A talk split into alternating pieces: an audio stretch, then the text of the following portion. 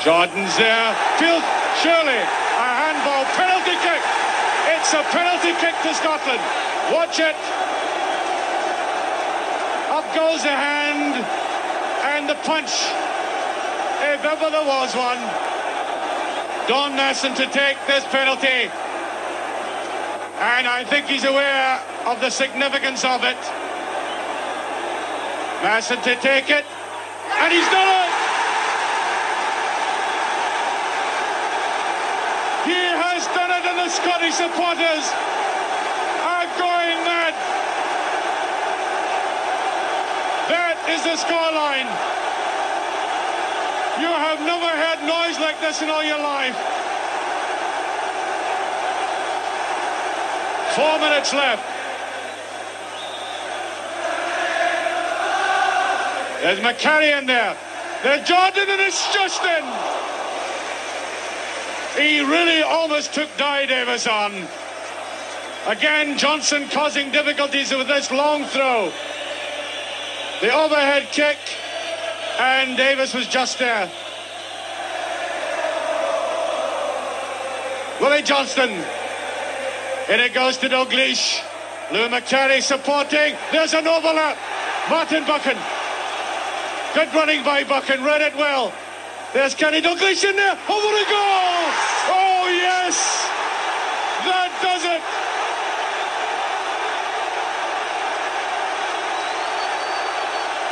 No wonder he turns to the supporters. Three minutes left. 2 nothing for Scotland. Watch it goal again. Jock. Kenny Dalglish goes right in behind the Martin Buchan cross, puts it well away. The hero of Liverpool has done it for Scotland.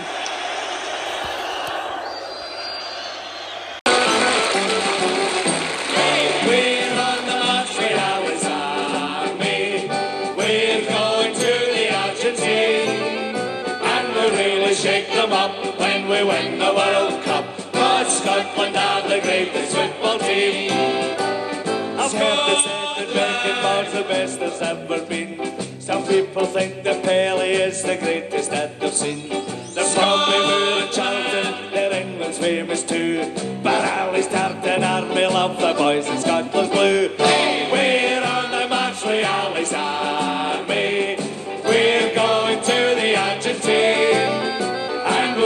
Shake them up when we win the World Cup. Cause Scotland are the greatest football team. When it comes to managers, we surely got the champ. When Doherty and Dorman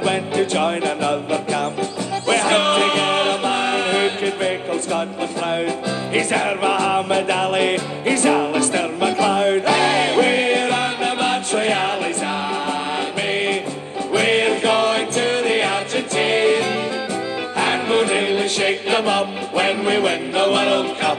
Cause Scotland are the greatest football team.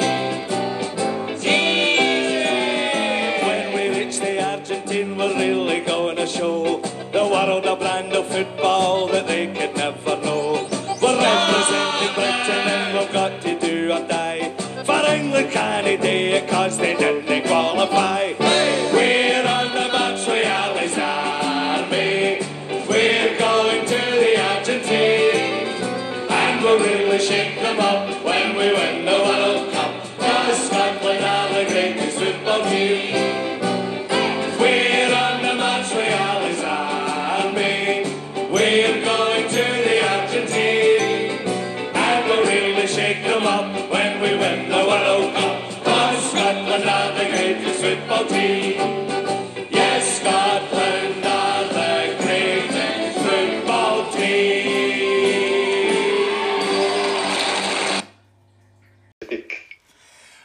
Buenas noches, everyone. This is a football special, and today we are concentrating on Argentina 78. Not just Scotland's performances, but the tournament itself and the surroundings.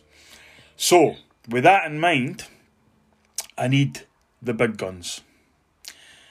On my left, I have the one and only Dapper Dougie Watt. Evening. On my right, I have yes, he's here. Don't worry, his fan base always gets excited at this point. It's the real Duke of Edinburgh, Mister Paul O'Neill. Good evening, boys. I get hundreds and hundreds and hundreds of people contacting me, Paul, to make sure you're going to be on. Um, and then I got hundreds and hundreds of people make sure and Hosey's known. So, um, so Argentina seventy eight. So here we of course have the World Cup in nineteen seventy eight. Now it's famous for quite a lot of things. We shall delve into some of them, but let's give you a, a little bit of the background. There was a coup in Argentina on the twenty fourth of March nineteen seventy six, where General Videla took over after Juan Perón had died. Um, you know, it was uh, his wife wanted to take over, of course, but uh, she was disposed. And this sort of created a kind of military junta in Argentina, a right wing military junta. Um, that wasn't very popular with its people. Um, and its people, in fact, didn't even really want the World Cup to be in Argentina at that point. Argentina, apart from the fact that, of course, they thought that this would be maybe akin to the Olympics in 1936 with Hitler or the Olympic uh, or the World Cup of 1934 with Mussolini in a propaganda event, Argentina didn't have that great a side in the eyes of the people. Uh, the South American champions were, of course, Peru, which we'll come on to soon, the team that Ally McLeod didn't think worthy of scouting. Um, and so within this kind of context, in the couple of years that um, before the World Cup started, um, for when uh, had taken over, 5,618 people had disappeared in Argentina.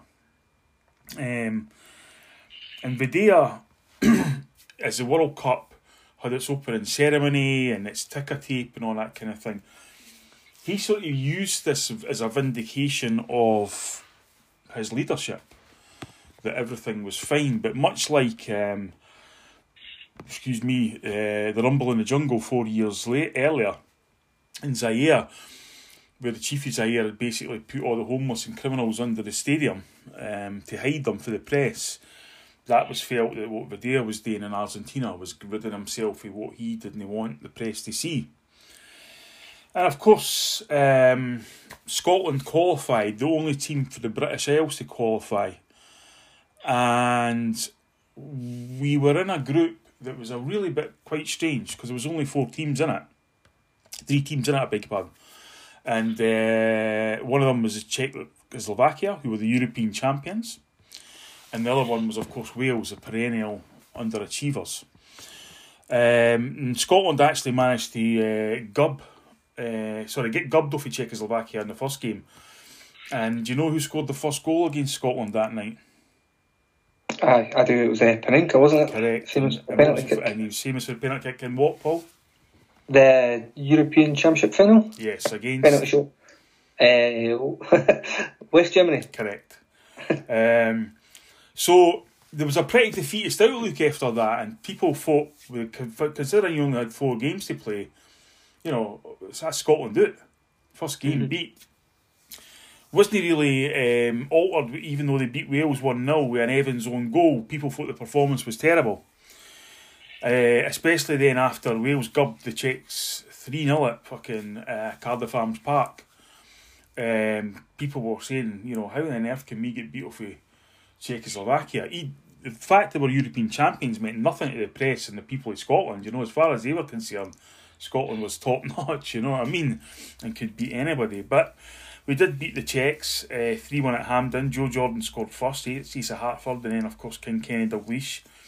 But of course, the main game, as was previewed uh, in the trailer for this uh, podcast, was Wales nil, Scotland two. Now Wales had decided, for reasons best known to themselves, to move this game to Anfield. Um, I think it was definitely a money grab in terms of this, the amount of people could go, but they didn't realise that all that money would be coming from Scotland fans, who basically, you know, three quarters of the ground were Scotland fans.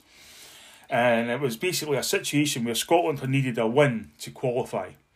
If they had drawn or lost the game, Wales could win or go through or the Czech Republic could win or go through in the following game when they played each other. So with 14 minutes, 15 minutes to go, it was a very pulsating tie, end to end, all over the place, and nobody really knew what was going to happen. And all intents and purposes, people were convinced it was going to end up an all-all draw. And then, of course, Scotland got a throw in. Ball came in. Joe Jordan went up with Davy Jones, and the referee gave a penalty. Now, to say Wales were unhappy this, about this is an understatement. Um, I mean, I think they were probably as unhappy as well when Charlotte Church went solo, but it was clearly a handball by Joe Jordan. He put his right hand up, fisted it, and that was that. And of course, Don Masson stood up 12 minutes to go and put Scotland 1 0 up. Now, of course, being Scotland, people are saying, all right, we're winning 1 0, but you know, where's the glorious failure going to come? But it didn't come. And as we heard in the commentary at the start, Martin Buchan sprinted down the wing, crossed in for Kenny Dalglish, who scored one of the best headers of ball anybody's ever seen. And Archie Macpherson hit the roof. I mean, he literally could not contain himself. Um, and quite rightly so, because in the words of the great commentator, it was Argentina, here we come, you know. Added to the fact that um, nobody else had qualified from um, this country, as Andy Cameron eloquently put it, where he in his lyrics say, England can't do it because he didn't qualify. We were off to Argentina, and um, the first game was against Peru in Cordoba, and Alan McLeod famously didn't scout Peru didn't think there'd be a problem. So with that in mind, I'll hand you over to my colleague, Dougie Watt. Aye. Uh, this I have to say this World Cup it was quite fun looking into it. it's one of the ones that obviously I was about what minus eight years old, so um, certainly no nostalgic feeling at all. Um, I'd only ever really seen or remembered stuff of maybe the final some of the obviously the Archie Gemmill, which we'll get onto that later. I don't want to put any spoilers in, like. Um, but yeah, uh, this game versus Peru was played in Cordoba. Um, yeah, so I, didn't manage to get a sort of decent lengthy highlights of it, like, but I got the goals, the gist of it, and uh, we took took in like I think we looking at sort of like some uh, panel shows before, like they had panel stuff saying they didn't they didn't fancy Peru at all. They sort of levelled them with other teams they thought they were shite. Yeah, they're playing the tournament already, like Mexico. Um, so, right enough, they took the lead. Uh, I think after about 15 minutes through Joe Jordan, before mentioned, and it was actually if you see the goal, it's a cracking move. Mm-hmm. Uh, down the left comes in, like Rioch plays in uh, through uh, Hart, uh, Hartford and it's a decent shot across the keeper. parries out and Jordan's there to put it in for the famous David Coleman 1 0.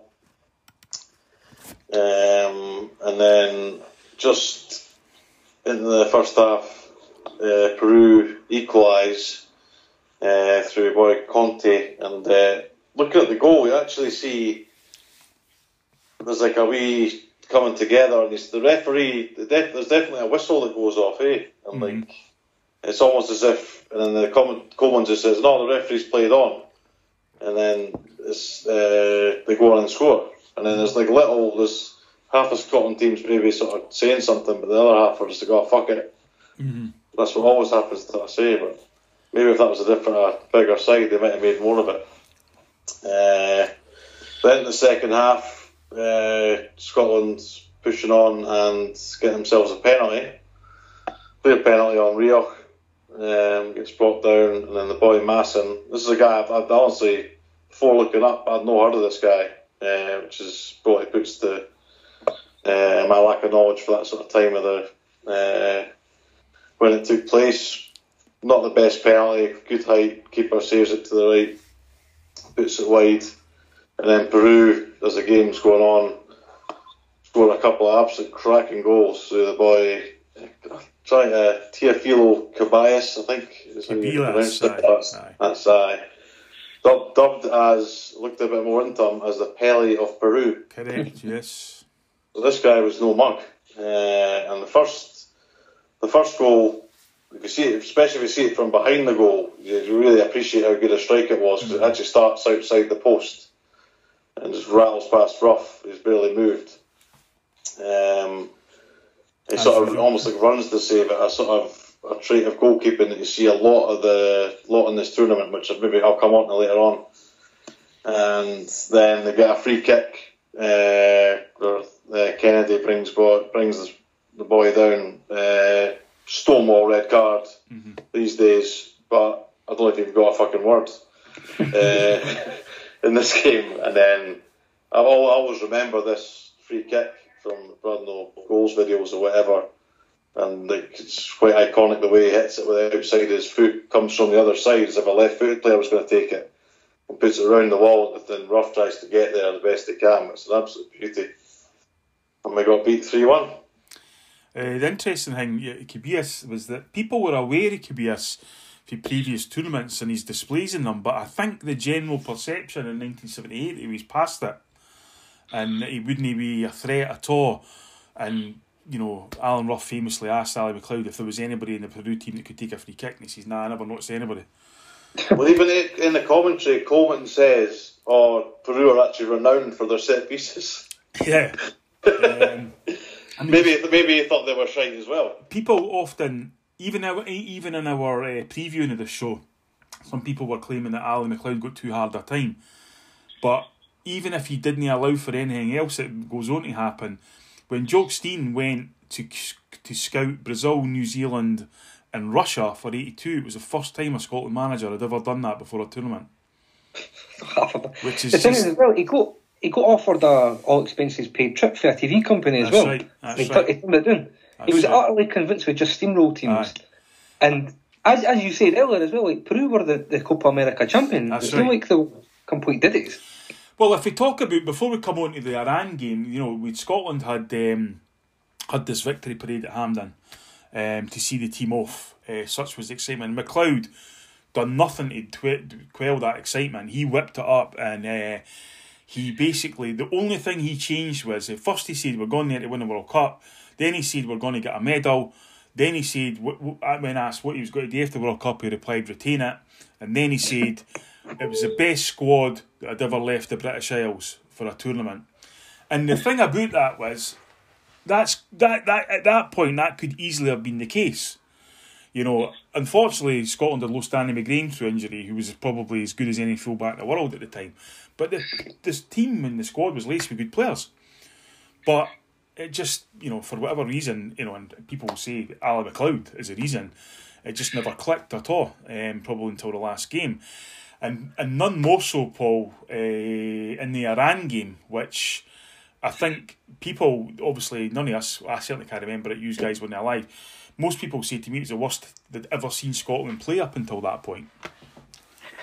Aye, it was it was an absolute horror show from Scotland's point of view. But I think as well, like it, it was a a game we should have been winning. But given the background as well, probably even more so. Because going into that game, like Iran was on the brink of revolution themselves. Aye. Obviously, a very disjointed uh, country at that point. Um, and the team were greatly affected by that because even though they were away in a bubble training, they're human beings. They were all worried about their family and their friends back home. Camp was also pretty split between term, in terms of pro and anti-regime, and the players never knew who they could trust. As the, the incumbent incumbent regime were well known for planting spies in groups and stuff. Yeah. So it, they were all at odds with each other. Nobody trusted anybody, and they actually went into the tournament losing their best player because he'd been openly critical of the government. he was a member of a Marxist left wing group that was banned. Aye. Parviz Ghelichkhani. He, he played like three Asian Cups for them, uh, played two Olympic games for them, and he was by all accounts their, their star player. And he actually ended up in jail just before the, the tournament. Is it, this is got- this sorry, Paul. This is when the Ayatollahs are really first taking a grip. Eh? Yes, aye. And and he was critical of the, the sitting government, um, and they were trying to show how strong they still were. So, because of who he was, he got out of jail on his reputation, but he was forced into a, like a live TV apology, and he admitted breaking rules and that, and he thought it'd be enough to get him back in the squad. But they made him do that, embarrassed him, and then left him at the squad anyway. Um, and in addition to missing it for political reasons, two of their best forwards also missed it through injury. Ad- Adil Khani and Mazlumi. Like, Mazlumi had like 19, cap- 19 goals and 40 caps. So not only were they massive underdogs going into the tournament, they, they were, their heat was completely gone with what was going on back home, and they'd lost their entire first choice forward line. so it shows, it shows quite how much we fucked it up, to be honest. Considering as well, Paul, I think the Scotland goal that day was an own goal.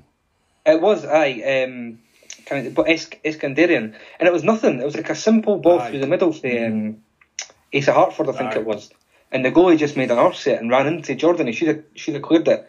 And it, when it broke to Iskandarian, I don't know what he was doing. Like he just panicked and I know, kicked it straight the way he was facing.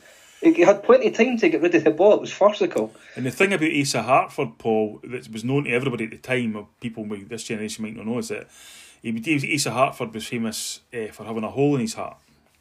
All right, and I didn't uh, actually know that.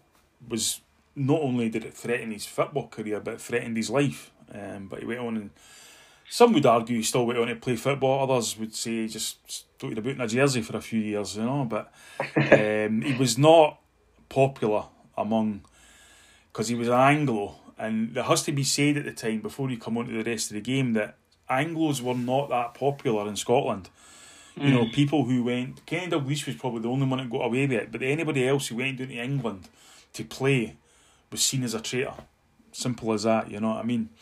Um, and that kind of um, sort of went flipped round when Souness took over Rangers and he started pulling out Scottish guys for the squad. And the chant that used to go round all the time was Graham Souness, you're a traitor, you're a traitor. Um, so it was, it was kind of, um, they didn't get a thing, me, but of course, so we're, we're 1 0 up in the game. Surely this is the, the comeback for Peru.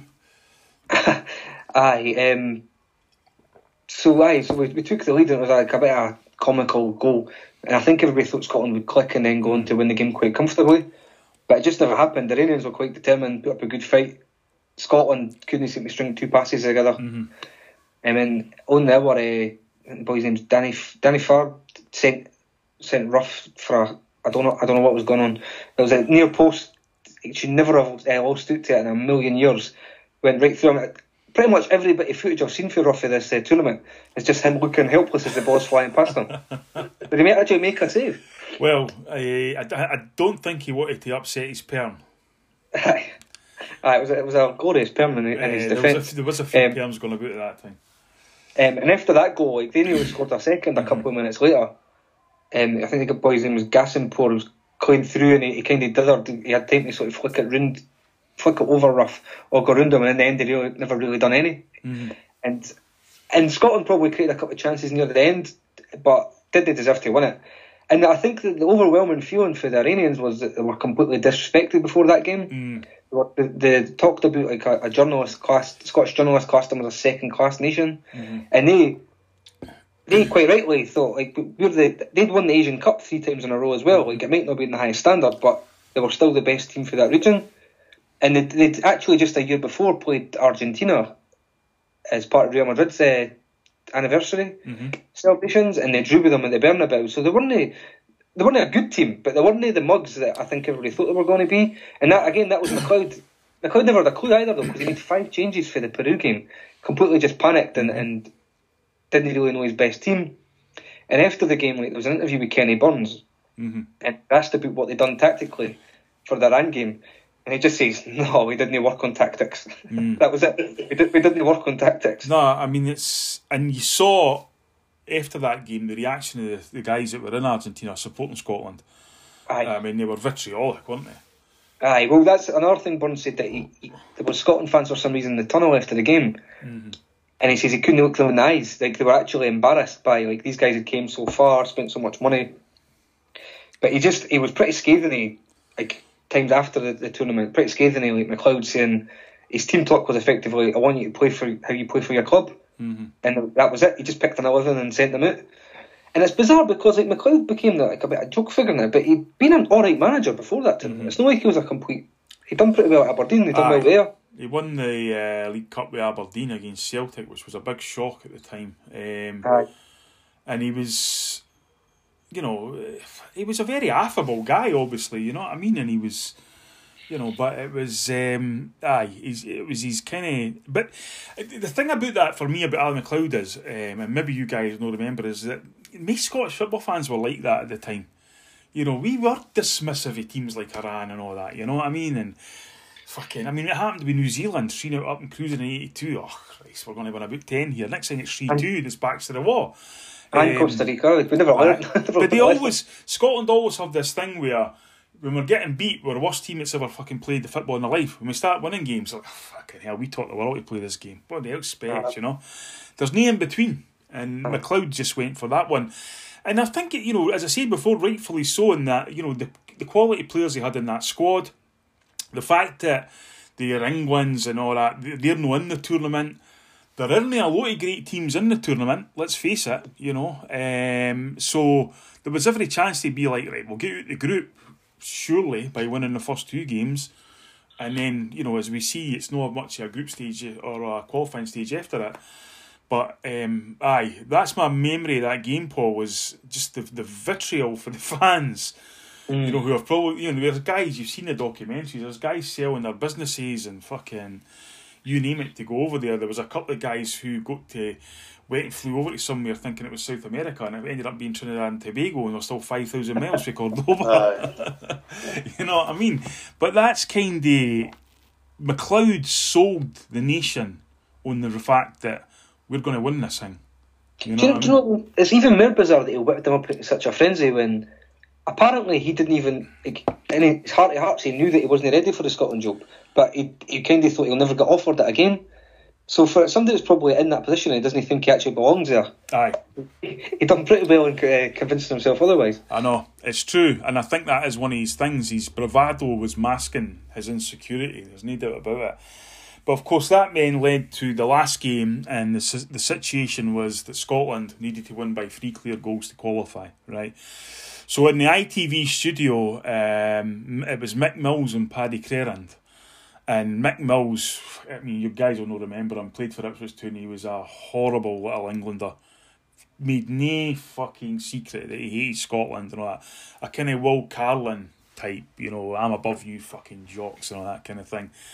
And he said to Paddy Crerand, he says, Oh, what are you worried about, Paddy? He says, fucking, you know, you've only got to beat Holland by three goals, eh? and Paddy Crerand replied, Beat them by three goals, we could even beat you. Because we beat lost at fucking Hampden uh, a month before the tournament. But that was the task, uh, and McLeod incredibly done something that I didn't think he'd done in his career before, where he picked his best players. um, and uh, those players, you know, just were with nothing to lose and all the rest of it. Now, of course, Holland themselves were a fantastic, the Netherlands, I should say. They had got to the final of the World Cup in 1974 under the stewardship and the technique and the talent of the great Johan Cruyff. But of course, the great Johan Cruyff wasn't in Argentina. Now, the lot of stories and speculation has went around about this forever. Uh, some say that he objected to the junta in Argentina and didn't go. Others say that he didn't like the sponsorship deal the Netherlands squad got and said, fuck you, I'm not gone. But as we all found out, that's complete bollocks. What actually happened was that his family, a couple of months before the tournament, had been kidnapped um, in Barcelona in their own house, held hostage at gunpoint and all that kind of thing. And he was basically told by the security services to not go anywhere after that. And obviously, they were shaken up by what had happened. Um, before we talk about this game, guys, is it, do you think it's fair to say that if Cruyff had played, the Netherlands might have won the tournament? It definitely would have helped their cause. They'd done really well without him. So having a player of that ability, I would have probably give them a, a wee a wee edge they never had. Definitely. I mean, I was actually fortunate to see them, the man play twice against Celtic. It was obviously in 1982. He was obviously at the end of his uh, career, and uh, he was marked uh, by a guy called Graham Sinclair. He never really had the same career as Johan Cruyff, um, but ma- managed to mark him out the game. Uh, and the story was after that We won in Amsterdam. It wasn't the it was the old stadium before the Aye. thing you seen, and it was uh, Charlie Nicholas scored one of the goals of the, the Millennium uh, over there, and George McCluskey scored in the last minute. And Charlie tells the story that he basically um, went and looking for Cruyff to get the number 14 jersey, you know, the swap.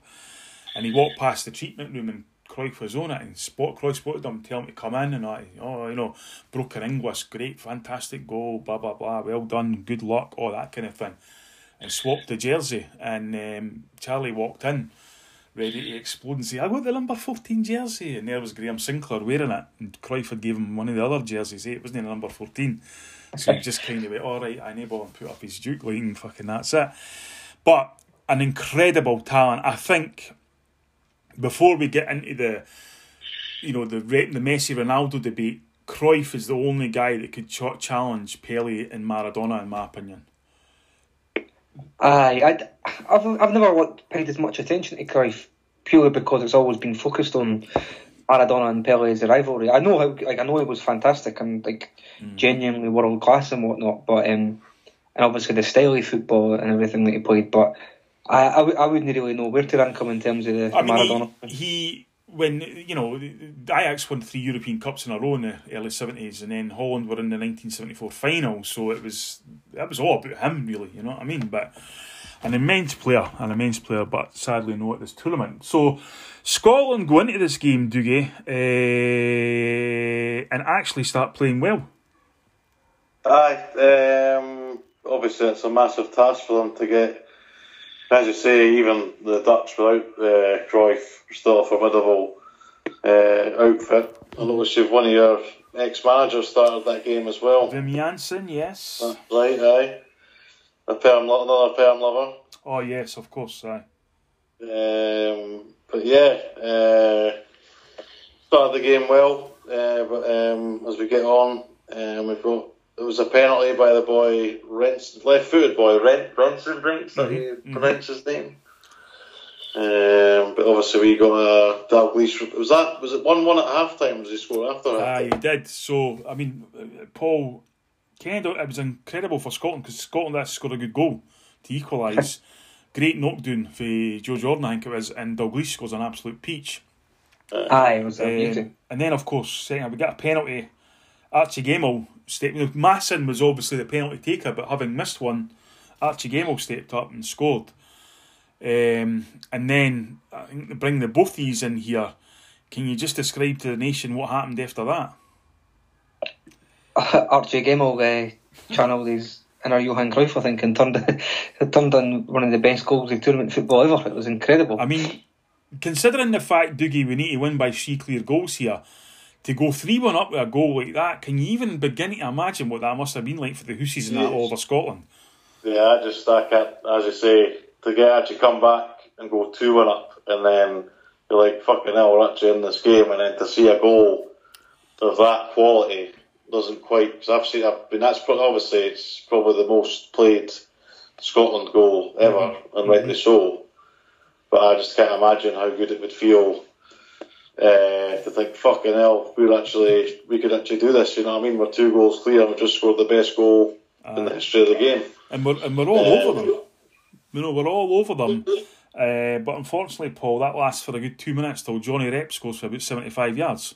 Aye, it was a fucker for Rep, to be fair, but it's typical Scotland. You get you get that massive high, and we, all you've got to do is keep it tight for five minutes, and then let the adrenaline get the better of you and we conceded right away, and then that just kills it, I doesn't mean, it? Like quite similar to the sort of Griffiths double against uh, England, mm. that sort of small that time scale. Maybe not the same magnitude of game, well, maybe, but I mean, I was at that game, and that was like, fuck, this is fucking amazing. We're actually going to do this, and then bang, mm. fucking. We've got the chance to clear the ball, and then it just comes back in, and then you think, God, like, aye, back to reality. And it's, uh, I mean, it's, and you think about you know, the quality Scotland's got, right? Obviously, Ken Dalglish is just went to Liverpool that season, won the European Cup in his first season, scored the winning goal in the final. Archie Gemmill, Kenny Burns, and John Robertson are about to win two European Cups in a row.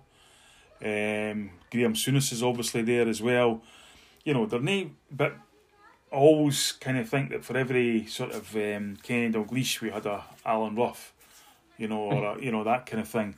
Um, and it was it was fair to say that you know after the tournament ended for Scotland, you know the the, the nice for out for Ally MacLeod, um, to say the least. I mean, you know there was there was talk stuff I'd read there was talk of hotels already been booked for the final.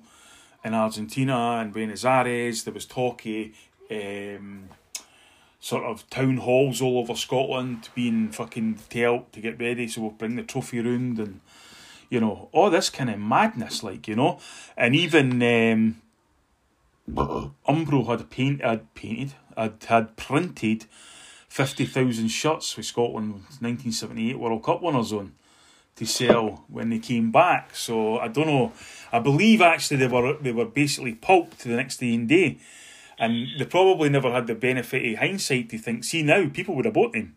You know what I mean? Just for the crack. Aye, definitely. You know, for a bit better, because especially you know anything appears on eBay now. You know that, Paul. You're a regular purchaser on eBay for sort of discreet items, aren't you? Aye, you've got, you've got to know about the order of them though. Aye.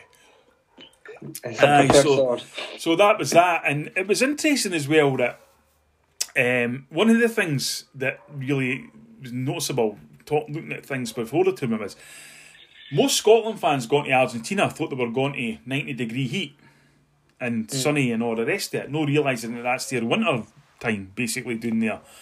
Um, and that kind that kind of flummoxed quite a few of them, like when they were doing there. Like, hold on a minute. Uh, and there was a guy interviewed. He says, "I," he says, "I fucking." He goes, "I think uh, I'm supposed to be in fucking Argentina. I I've got come to fucking Carnoustie here." you know, and um, but you know, fair play to them. They reckon it was around nine thousand Scotland fans went to Argentina, which I think is an incredible achievement considering if it, if it took nine thousand now, it'd be an achievement. Mm-hmm. Oh, You massive, know, aye. fucking far less nineteen seventy eight. Aye, Considering how much more difficult it was to travel and how much it cost and this other side of the world, it's a, Aye. Aye. Some of them, some of them it took about two weeks for them to actually get there. Aye, aye. So that so it begs the question, and I'm going to ask you guys it now. If the fuck if it was now, and it was Scotland, and it was in Argentina, and we had all this hype, what would you do, and what would you gear up to go? I'd, I'd try and give everything I could to be there, to be honest. Like, um, I, I don't know what I'd do. In terms, you- would, would would you you, give up your job? would- Would you give up your job? Aye. If my work says I couldn't go, aye, I think I would. If I, as long as I had the money and that behind me, definitely. What about yourself, Dougie? Would you have a shave? Uh, yeah, that's a that's a once in a lifetime thing. I thought, I mean, they might, my my job, they might tell me to, nah, you're not getting it off. I'll probably get offered the job when I get back. I mean, I'll give you an exact a slight example, right? When we played in Seville, the next year, the UEFA Cup final was in Gothenburg, right? We got to the quarters that year, got knocked out by Villarreal. But I was saying to folk, I says, there's going to be more folk in Gothenburg than there was in Seville. Oh, no chance, no, fucking Gothenburg's not the same. I says, I'm telling you now, for every person who went to Seville, there's two or three who didn't go and are fed up hearing about it. Fed up, oh, I had a great time and all this, and fucking, they're like, I'm never going to miss that again. And we'd go. Right now, in the current climate with COVID, I think one of the things that's happened with people is we've all realised life's very delicate and life can be very short. And sometimes, and I really do include myself in this, I've maybe no done stuff and thought, ah, I can't be bothered or whatever. And now I feel like, nah, you've got to really do that kind of thing. And it comes to, Paul, I'll give you an example. We went the, the, night before uh, Scotland played at Wembley and I spoke to you and I was like, we should just go. I know. It's it's true because if we go to like a, a World Cup like Argentina now, it's a complete once in a li- genuine. People say that once in a lifetime, but it is. You don't like. It's been twenty years between tournaments for us now. Mm-hmm. Like it's even like if we go to Qatar, like it really doesn't appeal to me that much no. as a place or a destination. But there'd still be a part of me wanting to go on the chance that we didn't get there again. Mm-hmm. You know what I mean? In terms of the actually making the event. And you're right, in current times and that, you, you realise that you've got to take you take chances when you get them, I think, and I, I think that would definitely fall under that category. Yeah, and also I think that um, one of the things that was stirring me about Wembley was, I said to you, I didn't realise how many Scotland fans were going to go without tickets. I really didn't. I underestimated that, and I was like, "Fucking hell, this is actually looking really good." Now, has to be said, everybody came back with COVID, but uh, you know, it was there was that kind of you didn't get many opportunities like this, and even you know, I shared I got a video with you guys um, earlier on, Alec Ferguson talking about Jock Stein, and you know, you're thinking about here's Alec Ferguson inviting Jock Stein to a European Cup Cup final, with Aberdeen against Real Madrid, who are managed by Di Stefano, you know, and the Scottish guys won. you know, and and you think, fucking hell. And I'll bet because they were that good, there are Aberdeen fans who were like, "Oh fuck, I'm not going to Sweden. I'll go to I'll go to the next one next year, Ken." Um, and even when I was growing up with Celtic, you would have this thing where you would say, you know, the first round of Europe would get drawn, and it would be Celtic versus whoever. I say, you got that? Nah, I'm I'm, sa- I'm saving up for the next round. Like Ken, you were that confident of being there. That just dissipated completely by the nineties. You know what I mean? Where Scottish teams predominantly were getting knocked out in the first round and what have you. I, So- I done that with Hearts a few years back, and we I was like, we'll go to the next round, thinking we'd pump these bunch of Maltese waiters we'd drawn, and we got beat off Burker. Burker. Cara, the mighty. It was, um, and I, I mean that's that's the thing, eh? And now it's there are no guarantees to anything in football. I suppose that's why football is such a brilliant game. You know, if it wasn't, Dougie be the first one to tell you everybody that come in with a football couldn't be a winner. If it was that simple, but there's so many variables. You know what I mean? Excuse me. But aye, so the tournament progresses on. Now, it's a weird setup in the second round, and there's all these kind of different groups and all that, and then you're going to get four semi finalists, or sorry, two finalists and two third and fourth place playoff game. Um, now, there's a before I come on to the main game, Paul. There was something that you'd picked out for the tournament regarding strips. Hi, uh, France played Hungary in a match, and um, it was for TV at the time. They wanted both teams to be in like one in a light strip and one in a dark strip to make it more discernible. And I think they'd initially told France to wear white and Hungary to wear red, and then FIFA changed it at the last minute and sent like a memo round. But the the France uh, kit, kit man looked at the memo, forgot about it, ripped it up, and fucked off to the, the game with the white kit in the back. So they, so they get to the game and uh, one of the French players runs out warming up with his top on and he looks at a Hungary player and is like, Are you wearing white? And they're like, Aye. So he ran in and told the kit man and the kit man's like, shat himself. He's like, Oh my god, what are we going to do? Because their kit was like 400 kilometres away back at their base. They had, it's not like they had multiple kit, uh, strips with them or even, even warm up tops or anything. So they had to send somebody out to a local club to just like, to, to beg for 11 strips. So it was a, g- the France wore green and white kit, uh, green and white stripes.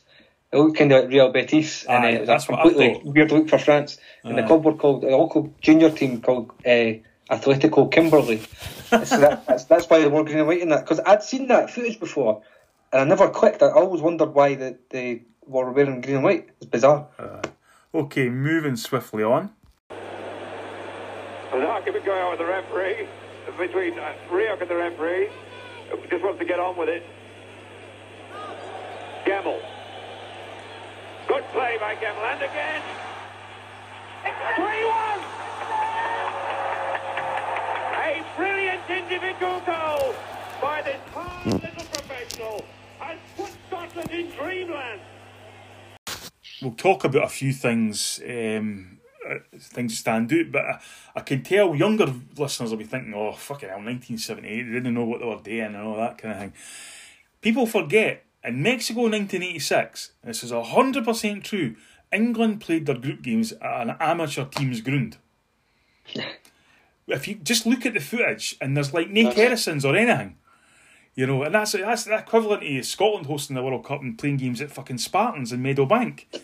You know what I mean? Um, but um, aye, so before we talk about the, the, the different styles and t- techniques of football and all that kind of stuff, the standout game for these group stages was, of course, Argentina against Peru. Now, the situation was Argentina had to win by four clear goals to qualify in the group stage included Brazil. And people were thinking Brazil were going through because A, Argentina hadn't been that great, and B, Peru were clearly South American champions, as I said, and so on and so on and so on. Argentina go on to win 6 0. Um, but the story doesn't end there. Soon as the game was finished, there was uh, accusations of corruption. Um, and when all was said and done, there was everything for General Videla was like, right, we need these goals, we get these goals, and all that kind of stuff. It was said that Peru uh, actually received from Argentina uh, a large grain shipment that came after the tournament, and they also had Peruvian bank accounts unfrozen in Argentina, which was apparently where the sort of Peruvian establishment kept all their money. And the Argentinian junta said, "No, we'll have that." And then said, "Well, you might get it back," you know. Um, and that's kind of what happened. But it was clearly an utter disgrace because Argentina hadn't been performing well. Apart from one player, I mean, they hadn't taken Maradona to this tournament, even though the media were saying, "No, no, no, the guy's got to go," you know. Uh, a certain Mario Kempes was was the, the top dog.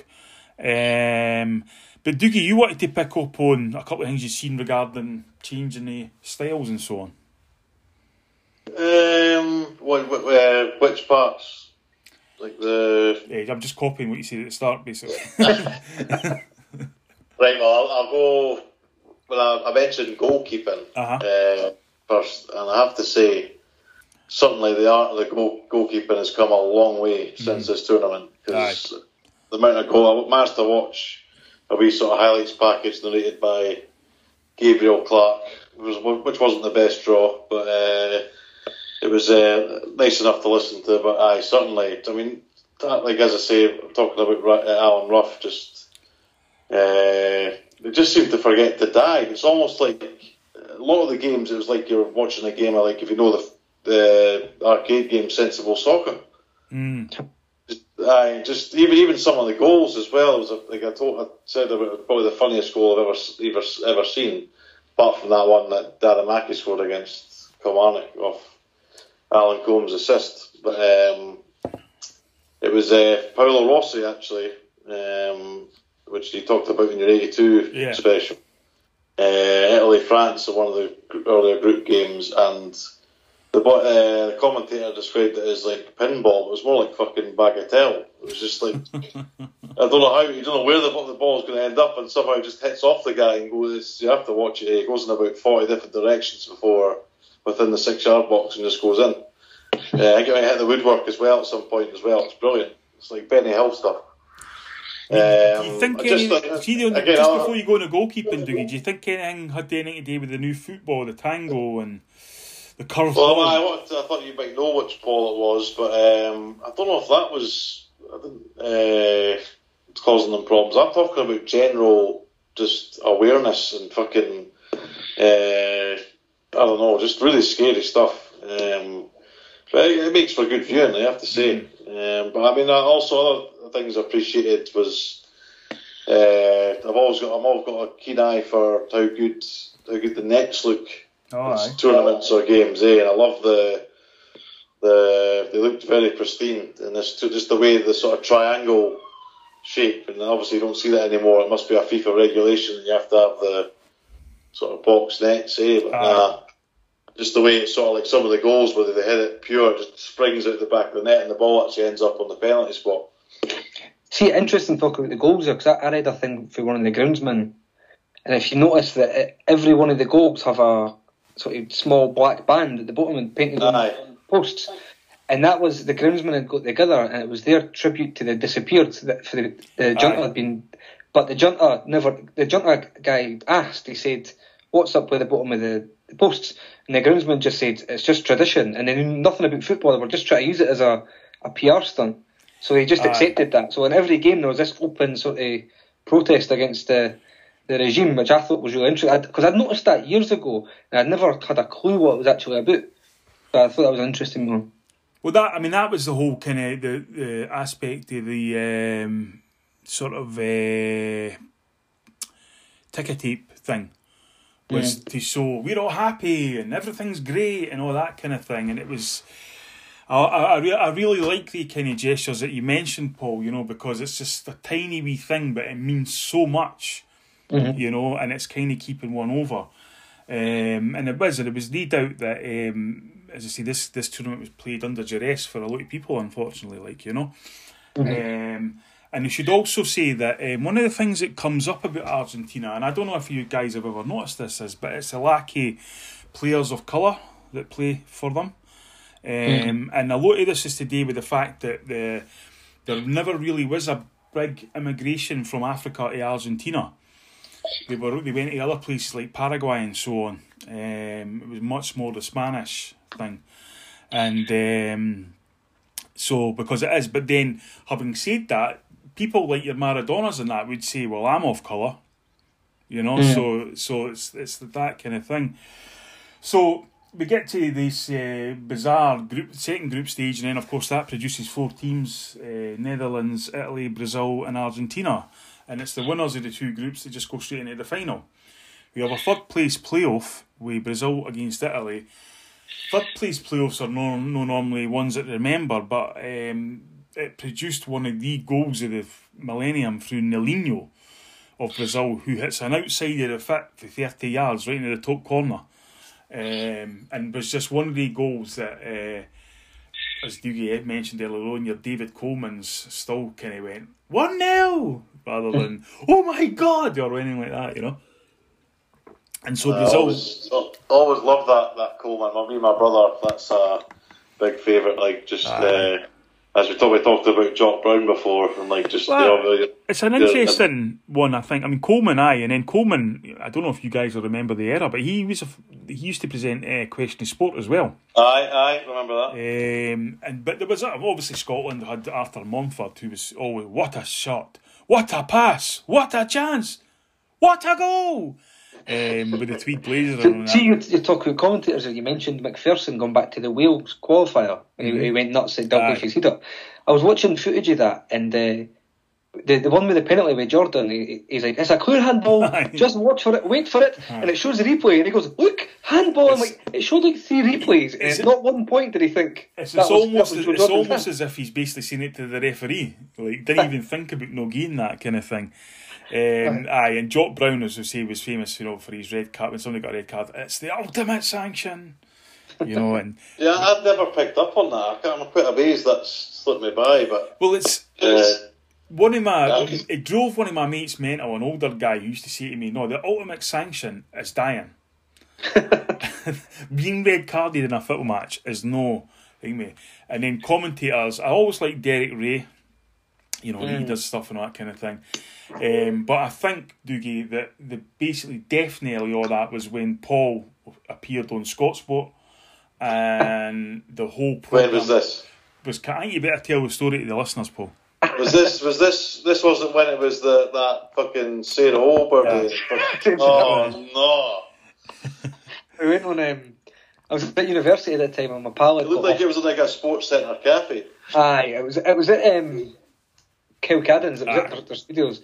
But um, my, my mate said uh, I got offered free tickets to go on it. I was like, I'm not going on that. It's terrible. it was only it was only about two weeks after Graham Spiers had played the, the piano, so I was like, I didn't fancy that. But they they offered uh, something like twenty five quid each and free travel. And I thought that's a few pints in Glasgow. So the students I went through, and we went on and we were like sitting on the fake terraces they had. You know, they had the, had the terrace in. It was fucking mortifying because we went to the pub after and it came on and I was like, oh my god. Aye. And that, that Julian Sinclair was sworn about off camera like he was some kind of uh, A-list celebrity. Did he know Kai Bosch you for an autograph or a selfie, Paul? I asked him, no, Jim Delahunt did. Jim I asked him for a Delahunt. photo and he's, he's not. no. Actually, the, the there's two things about it. First of all, he never told anybody what was going on, so I was kind of just lying in bed. I remember it was late Monday night. Paul was it? I think. Monday Ah, night. Monday night? And I'm sitting watching. I'm like, that looks like Paul sitting there in the fucking audience, Ken. And then right enough, next thing, boom. And the guy he was with has got the biggest forehead in Europe, right? At least. I'm like, oh my god, it is. And the second thing is, it reminds me a guy who sto- told me a story. Stephen Wright, who's currently in LA now, the bastard. Uh, he said he was at Celtic Park once with his mate, right? And Jim Delahunt was walking across the concourse or whatever, Ken, before the game. And then his mate's like, Steve, Steve, look, there's Jim Delahunt. He's like, aye, so? Right, oh, no, no, wait a minute, wait a minute. Jim, Jim, Jim. And he's fucking running after him, Jim, Jim. And fucking Delahunt's like, hi, what is it, mate? And he's sort of like reaching for the pen. He goes, Jim Delacunt. and it's so bad, it's good, you know what I mean? It's terrible, but it's like, oh my god. Um, but aye, I, honestly, that was one of the low points in my life. I think they took Prisoner Cell Block H off the telly for that, you know what I mean? It's That was such a terrible, terrible production. It took, Oh. I don't like the length of the show because they did adverts in between pretty much every game, which was totally unnecess- unnecessary and like, oh, it was It fucking so bad. And that's when they, I, Jock Brown actually came, but I was commentating for Setanta at that time, That's right, and it wasn't the same. I don't know if it was the, the Mark Gately factor. I mean, I, I really do. Oh God. Uh, But- I do have to sympathise with anyone who have to share a confined space with that human. But, Oh. uh, Paul, see when was you were when you were on it, was that were they still kicking the balls when they come out? Oh, I can't remember. To, I think they were aye because it was early doors, so they kicked the balls into the net. What was that? What was the Sarah, What was the Sarah O's background? She was I Irish, even wasn't she? She was Irish, but I don't know where she came from. She'd never been on anything in Scotland before. I. She came- on the radio or something. Aye, no, she'd been on telly in Dublin. Uh, I'm trying to think her full name, but she was definitely told to shorten her name because it sounded a wee bit too papish for the masses. You know what I mean? And that was hundred percent. But that was what nine? What year was that? Paul, two thousand one, two something like that. Aye, something like that. 2002. Nah, it was later than that. It was like, about- well, must have been like 06, something like that. Was it? that. Aye? Oh, four, aye. Jesus Because BBC still had it before that. Aye. She was actually she was actually really sound. She was the only one that actually made the effort to go and speak to folk when the cameras were off and stuff. Well, did you um, make No. a move on her? no, no, nothing, nothing. No, no well, you've got to ask. I mean, Christ Almighty. Um, anyway, what, what, what was it we're here for? Anyway, I forgot what we we're talking about. Oh, aye, Aye, Argentina fuck, fuck the World Cup. Let's talk about shit. And that could be a football special, actually. Yeah, so definitely. obviously, um, the Brazil win the third place. They're the third team. Blah blah blah. Um, just as a wee matter of interest, who won the third place playoff for the World Cup in seventy four and eighty two? Uh, fuck no. Um, No, I don't think it was them. trying to think it was in both semis. Uh, I'm going to have to hurry. It's a podcast. no, sorry, I blanked. Poland. Ah. Seventy four and 82. eighty two. No, aye, I knew 82. So the final is with the, the Dutch and Argentina. Anybody want to take this up? Your thought, opinion, commentary? Um, I, I seen the highlights. Yeah, that's all I've, all I've seen unfortunately. But um, obviously they took the lead about just before half time. Like Kempe scored, and I think it looked like they were going to hold on, didn't it? It was quite late on Aye. the Dutch wise. It was only like what eight minutes, to, ten minutes to go, something like that. That's right, aye. And then Nanninga equalised. Mhm. It went to extra time, and um, basically Argentina ran away with it, didn't they? It Now, I'll tell you something I like about it. The, the, the second Argentine goal, and Dougie will like this. The ticker tapes everywhere. The nets are loose. And the ball's just nestled under the net. And it just, you know, the, the, the, the winning goal scorer's got the shirt sleeves, uh, there's long sleeves, and the fucking the top over the shorts, the sh- socks rolled down, the Adidas boots, etc., etc., etc. That just looks like football. Yeah, I, just, I, I like how there's been like zero attempt to clear the pitch. Aye. Um, I'm sure. I'm sure Paul probably. I think we used to do the ticker tape thing at Tynecastle sometimes, Aye. and like I'm sure that's delayed kickoff by like ten minutes just because of that. So nowadays they would just stop. Then we need to sort this out first, and then it just start. What, what's the fucking problem? Just fucking play on. Brilliant. With That's the- the way it should be. Some of, some of the photos, because I was looking at photos to put up on the, the Twitter account during the week, Hmm. some of the photos are iconic. And the Kempes one with the crowd behind them, and as you say, and the ticker tape just falling, it's glorious. It's like it's like the best era of football. It looks like the best era of football anyway. Even like the, the replays as well, they're all just from one angle behind the goal, and then they've got like the, the actual the word replay or the R, the flashing R, and all that. Right. It's not even like in that the same speed. It's just that sort of jittery, but still, uh, it's very, uh, as you say, And- nostalgic. But that World Cup had its own, its own flavour completely because Aye. spoke about '82 how that had like Hmm. it's almost like you could see the heat and stuff as well. You know what I mean? Like it just felt good technicolor and everything. And the Argentina one was a, a wee bit greyer at times because it was our winter, but it was classic '70s like strips and hair and facial hair. It was it was a, it was a cracking Yeah. tournament. I think maybe I think maybe '94 was the first one where it maybe became a bit uh, not samey, but a bit kind of commercial. I don't know. Aye. I mean, I That- think Italy, 16, I was 16 in Italia 1990, and it was my first City World Cup as an adult, and I really enjoyed it. But when I look back now, most of the games are awful. You know, real, I mean, you know, fucking England, Egypt, Ireland, you know, for Scotland because dreadful games. Uh, But it was still iconic for Nessun Dorma and for fucking Schillaci and all these things. By the time you go to 94, you know, it's too hot. You know, um, Ireland's the only team that's qualified that you're really that interested in. And yeah, it's just you know Diana Ross comes on and misses for three yards and all this fucking pish. And um, the the only interesting thing I really know about that was when that was played. You know, there was a chance England could qualify. If you remember, it went right to the last game, San Marino. So if they had been going to be playing, they were basically going to be based in the East Coast because they tried to bring the European teams. So it's Noah's hope, basically, Italy, Ireland, or that sort of thing. Of course, then they put Ireland to Florida, and that wasn't very good.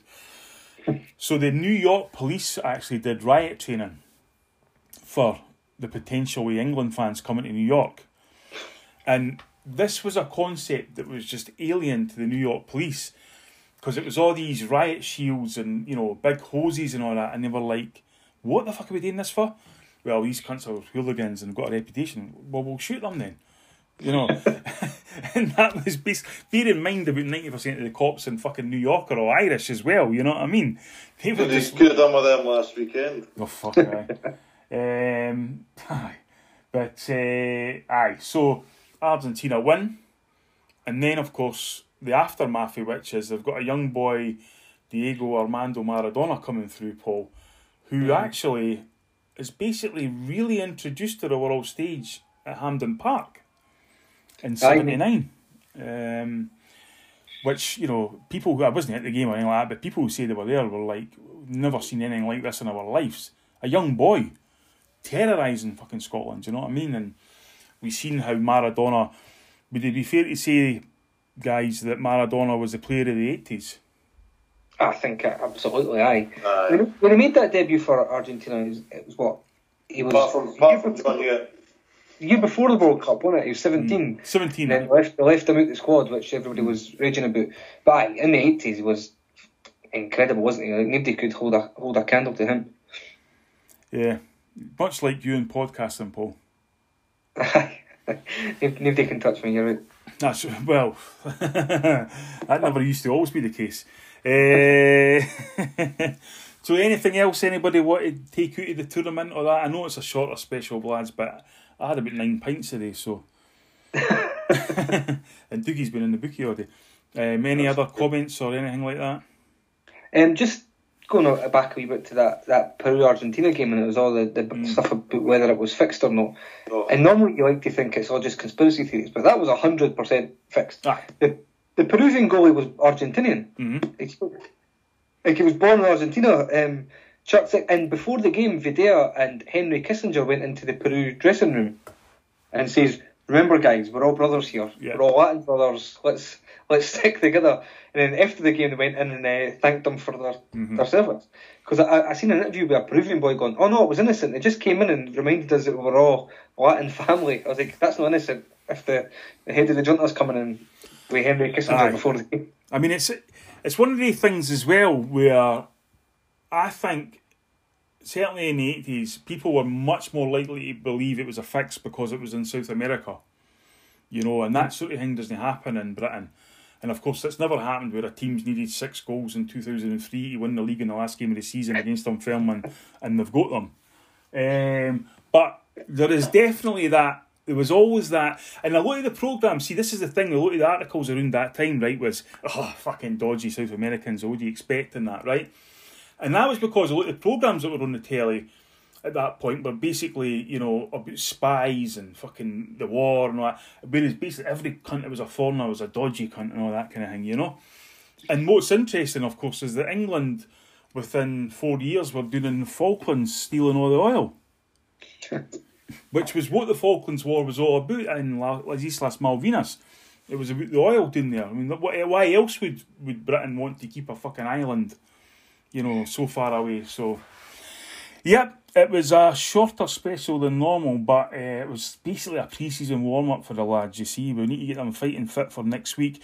I should actually say we do have a live show next week. It's on Sunday, and I'm saying that for Dougie Watt's benefit, who thought up until yesterday it was on fucking Saturday. um, and Paul's butt cheeks clenched when he seen it, thinking. I mean, I must admit, when Dougie said it, Paul as well, I looked at it and I thought, wait a minute, have I got this completely wrong? and it was only when I looked at the thing you'd posted, you know, with the booking of the place and what have you, I was like, no, I'm right. It's that Dougie's a he's off his fucking nut. But then you told Just, me. keep, he was just keeping on your toes, lads. That's all. well, basically, then Paul sent me a message saying, "Yeah, you can Dougie's a big drug addict." I said, "Oh, right. Well, that's that's, that's all that kind of thing, like you know." fucking addict's a bit strong, like. Oh, fair enough, fair enough, fair enough. Um, let's just hope you didn't end up the same way as the boy above you did. That's for sure. Uh, for those who didn't see, he's got a Joy Division album up. So, thank you for your contribution. That was a wee taster to get us back. We're back this season, uh, and next week uh, we welcome and we're supposed to be finished on this. Jose. Aye. The man, the myth, the legend. the man who would uh, have more medals than Steve Redgrave if arguing was an Olympic sport.